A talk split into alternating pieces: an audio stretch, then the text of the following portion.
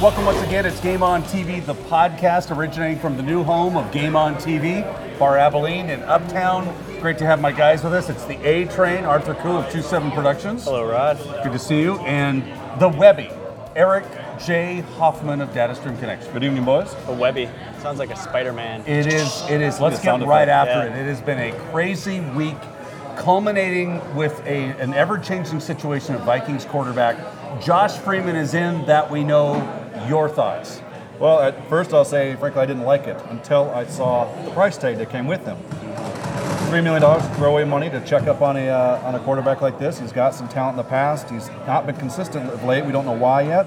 Uh, I think this is a good move by Spielman to say, hey, I might not have been right about Ponder.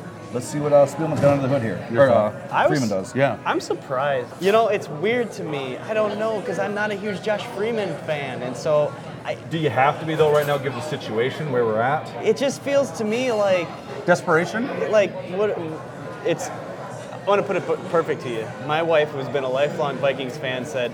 Typical Vikings, just trying to throw another quarterback into the mix and seeing if it works. And I agree with that. It's just, ah, he's just, you know what? And I'll probably eat my words, and I hope I do eat my words that he'll turn out to be, a, you know, Pro Bowler for the Vikings for years to come. And this was, like Eric said, perfect. Get him in at a cheap price tag and see what he can do. But it's just so, I don't know. I'm not. I, I'm, I'm to be decided on it. I got to see how it all plays out. They got to do something. They got this stud running back.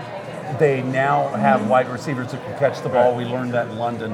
If Matt Cassel goes down, they need somebody who can go vertical, and Ponder wasn't doing it. He, he just doesn't have that ability. And, the, and the, some of the knock against uh, Freeman is that he looks down some receivers, maybe not quick decisions in the pocket either, but he does have the arm. He can rifle that ball. If he has the opportunity, he can get that thing downfield and be accurate with it.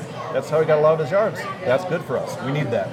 I was remembering my texts from London, and you were surprised by the way they were moving down the Oh, field. was- and vertical is the way to go with these guys to do. Let Peterson do what he does. The London game, watching that offense was like watching a totally different offense. I agree, and right. it and it was refreshing. So, I, and, and maybe maybe I'm I, I like Cassel a little too much in that game. Maybe I'm giving him too much credit. I want to see what Well, he we're excited to see an offense that did something, held Right. the ball when he needed to. Yeah, I want to see what Cassel's going to do this Sunday in Carolina Yeah. against Carolina here at home. I want to see that. I just I just don't know. I I you know what? It's I'm not a big Josh Freeman fan. We just have to acknowledge the fact we don't know the answer right now. Right. Do they beat Carolina on Sunday? I think the Vikings have come at this with a must-win mentality. I hate to use the cliche, but I think they're going to view this game as critically important to them, especially if Cassel gets to start and they want in their line, the rest of the guys want to back Cassel. They're going Right. to play their hearts out for him. Yeah, I think I think they do, and I think that the Vikings got to be. Uh, they don't look at the schedule ahead, but I looking at schedule ahead for me. Their next game, Carolina, New York.